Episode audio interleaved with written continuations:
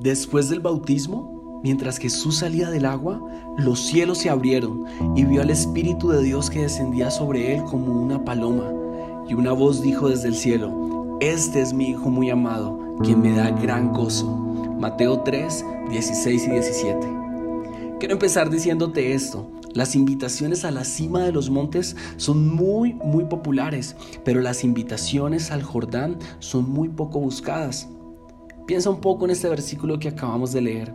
Jesús sabía que necesitaba del Espíritu Santo en su vida y lo necesitaba en plenitud para poder cumplir con el propósito de su Padre aquí en la tierra. Y el camino para esta presencia del Espíritu Santo iniciaba con el bautismo de Juan en el humilde Jordán. Pero ¿por qué allí? ¿Por qué con el bautismo de Juan? ¿Por qué en el humilde Jordán? ¿Qué significaba el ser bautizado en el Jordán por Juan? ¿Sabes? La Biblia dice que Juan atraía multitudes. Muchos iban desde Jerusalén para verlo. Muchos dejaban la ciudad para escuchar su predicación en el desierto. Piensa nomás en esto. ¿Quién deja la ciudad para ir a escuchar la predicación de un hombre vestido con pieles de camello en el desierto? Lo teso no es solo el clima del desierto. Aparte de todo, ¿quién iría a escuchar a alguien para que le dijera, pecador, arrepiéntete, el reino de los cielos se ha acercado? Esto de por sí ya es una locura. Pero los que llegaban donde Juan estaba estaban en búsqueda de la verdad. Sabían que debían dejarlo todo atrás. Sabían que entrar en las aguas significaba un verdadero fruto de arrepentimiento. Y esto es lo que significa el Jordán. El Jordán significaba humildad, reconocimiento de una gran necesidad de Dios, de salvación, de perdón. Y ahí estaba Jesús frente a Juan el Bautista pidiéndole que lo bautizara frente a todos estos hombres y mujeres pecadores. ¿Puedes ver el carácter de Jesús al llegar al humilde Jordán? ¿Te imaginas a Jesús llegando a este lugar donde todos los pecadores llegaban para el perdón de sus pecados? Y es aquí donde quiero empezar diciéndote algo al inicio de este capítulo. El Espíritu Santo quiere y puede descender sobre la carne humana, sobre tu vida como lo hizo sobre Jesús. Pero darte cuenta de tu gran necesidad de Dios es el primer paso para bajar en voluntad propia y en humildad al sitio, al humilde Jordán, donde el Espíritu Santo puede entonces descender sobre la carne humana. Esta gran necesidad de Dios se une con un odio santo y puro contra toda forma de pretensión e hipocresía que puede haber en nuestro corazón. Sabes, Jesús no buscaba aparentar nada. Él no tenía pretensiones, no tenía vanidades, no tenía engaños. Piensa una vez más en esto. ¿Te imaginas a Jesús entonces llegando a este lugar donde todos los pecadores llegaban para el perdón de sus pecados? Este es el carácter del Hijo de Dios sobre alguien con un carácter como el de Jesús, es entonces el lugar apropiado donde viene y habita la paloma del cielo. ¿Pero por qué? Porque la paloma del cielo puede venir a habitar sobre alguien que tenga un carácter así como el del Hijo de Dios. Porque esta paloma del cielo, porque la presencia del Espíritu Santo reconoce instintivamente una identidad que está en completa afinidad con un carácter humilde, sincero, sin engaños, sin apariencias religiosas como el del Hijo de Dios. Y este es el carácter de Cristo. Sobre un carácter así y en un lugar tan humilde como el Jordán, el Espíritu puede descender con toda su plenitud. Y ojo a esto, el Espíritu puede y quiere descender con toda su plenitud, pero no solo para expresar sus atributos y sus dones y para que tú puedas obrar en grandes cosas, sino también para expresar su misma naturaleza, su propia esencia, su verdad. Porque mira, leíamos que al mismo tiempo que se abrían los cielos y descendía el Espíritu Santo como una paloma, se escuchó una voz desde el cielo que dijo, este es mi Hijo muy amado, quien me da gran gozo. Y algo muy lindo que podemos ver aquí, Dios eligió ese preciso momento para expresar públicamente lo mucho que amaba a Jesús.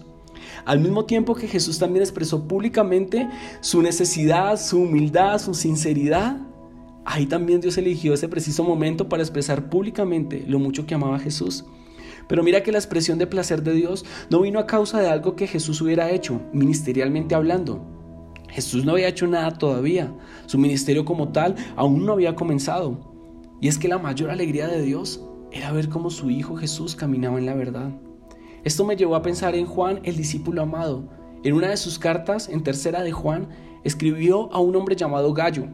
Y allí le dice, pues me alegré mucho cuando algunos hermanos vinieron y dieron testimonio de tu verdad. Esto es de cómo andas en la verdad. Y termina diciendo, no tengo mayor gozo que este, oír que mis hijos andan en la verdad. Yo creo que el mayor gozo de Dios, al igual que el de Juan, es oír que sus hijos andan en la verdad. Sabes, la alegría del Padre estaba y todavía lo está en el carácter de su Hijo. vivir en función de lo que somos, por encima y antes de lo que podamos hacer. Todo lo que Jesús hizo, toda la autoridad que tuvo, fluía de todo lo que Él era. Y tener este gozo y esta autoridad que tuvo Jesús solo es posible, y sí es posible, pero solo es posible si andas en la verdad como anduvo Jesús. Muy probablemente yo pensaba en esto, en la relación que tenía Juan con Jesús. Y muy probablemente Jesús no era ningún extraño para Juan el Bautista. Sus madres eran primas. Muy seguramente ellos compartieron tiempo juntos cuando niños. Juan el Bautista pudo observar la vida de Jesús desde niño. Sus familias se habrán reunido en fiestas. Pero sabes, nada natural por sí mismo podía contar como una señal de la identidad de Jesús. Ni la relación cercana de Juan con Jesús, ni las obras milagrosas que Jesús pudo haber hecho sirvieron como señales definitivas para mostrar quién era Jesús. Las obras confirmaron más adelante lo que solo podría revelar su carácter. Pero Juan el Bautista se encuentra un, relato de él en el libro de Juan en donde él expresa, y yo no le conocía.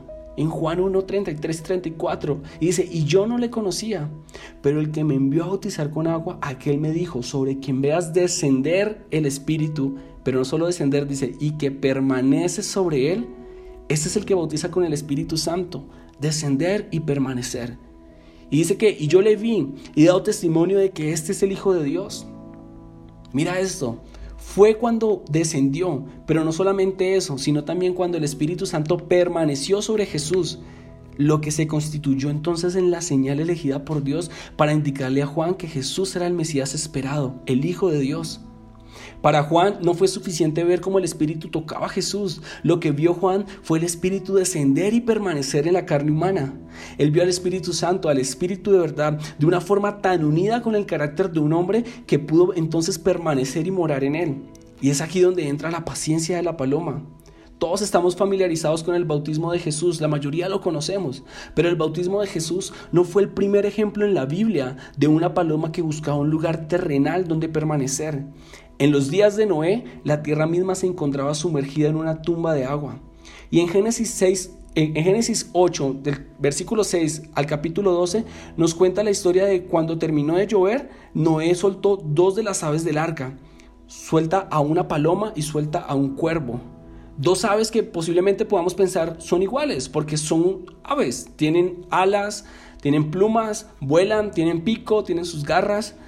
Pero el cuervo y la paloma, qué diferente de aves son.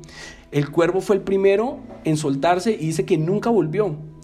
Pero aunque las aguas del diluvio dice que no habían descendido por completo, este cuervo, tal parece, al parecer encontró algún cuerpo muerto flotando por allí y dijo, bueno, aquí es un lugar apropiado para permanecer. Y allí permaneció.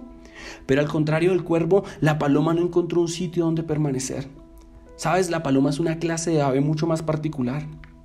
La paloma fue y no encontró un lugar donde descansar y se devolvió y se metió de nuevo al arca.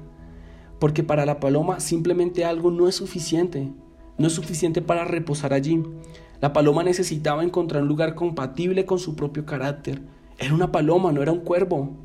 Solo después de que descendieron las aguas del diluvio y había entonces una tierra renovada, la paloma entonces pudo encontrar un lugar donde habitar. ¿Te imaginas la paciencia de esta paloma? Después de estar tantos días en el arca anhelando salir volando. Pero esta paloma no iba a aprovechar la primera oportunidad que tuvo para hacer su nido en cualquier cosa vieja. Ahora piensa en esto, piensa en Jesús y en el Espíritu de Dios. ¿Cuánto tiempo estuvo el Espíritu del cielo en espera paciente de la llegada de Jesús? ¿Cuánto tiempo esperó el Espíritu Santo para descender y permanecer sobre Jesús ese día en el Jordán? Piensa en esto. ¿Ha cambiado el carácter de la paloma desde los días de Noé hasta ahora? ¿Ha venido a ser el Señor entonces menos paciente en este tiempo 2020? Se ha fatigado tanto de dar círculos alrededor de los restos de nuestra vieja humanidad que finalmente se ha contentado con descender y permanecer sobre cualquier cosa vieja que flota en nuestras vidas. Sabes, el espíritu, el carácter de su espíritu no ha cambiado. La presencia de dones y manifestaciones no prueba la presencia de su carácter en nosotros. No confundas eso. La paloma puede amablemente tocar y otorgar, dones, pero él permanece muy celoso cuando se trata de venir y encontrar un lugar donde permanecer y expresar su carácter. Pero piensa también en esto, ¿sabes? No solamente la paloma fue paciente, Noé también necesitó una gran paciencia. La tormenta ya había terminado, las nubes se fueron y el sol brillaba de nuevo. Después de más de siete meses de confinamiento, de, aislamiento, el arca pudo entonces descansar sobre la cima de un monte. Ya Noé había esperado, ya Noé había terminado como su obra. Dios fue el que cerró la puerta del arca, pero ahora era decisión de Noé abrirla. Entonces permitió que la paloma fuera su señal de que el tiempo había llegado. Noé no tenía otra alternativa, ¿sabes? Él no tenía otra alternativa que esperar, porque era de vida o muerte. Él tenía que esperar que hubiera tierra cerca, eh, tierra seca. Pero para nosotros en este tiempo la elección parece un poco más difícil. Porque decimos, sabes, somos salvos, ya somos bautizados, estoy en una iglesia, estoy en un grupo, sirvo, predico, canto. Entonces, ¿por qué esperar más? ¿Por qué someternos todavía más a restricciones y limitaciones? ¿No se supone que Dios bendecirá cualquier cosa que haga sin importar la forma en que lo haga? Nosotros en ocasiones somos todo lo contrario a Noé y a la paloma. Nuestra impaciencia es aquello que nos desintegra, es la revelación de nuestros corazones. Nuestras vidas personales, sabes, nuestras familias, nuestras iglesias, todo lo que nos rodea, claman por soluciones. Todos tenemos la necesidad de hacer algo que produzca en nosotros y también en los demás un sentido de orden y de estabilidad. Cada uno de nosotros nos sentimos con la responsabilidad de tenerlo todo bajo control. Y en el mundo sentimos presiones que constantemente nos quieren empujar a hacer algo. Hay presiones financieras, hay un mundo por evangelizar, hay matrimonios por salvar, hay jóvenes que alcanzar. Cada uno de nosotros estamos bajo estas mismas circunstancias. ¿Quién puede esperar entonces?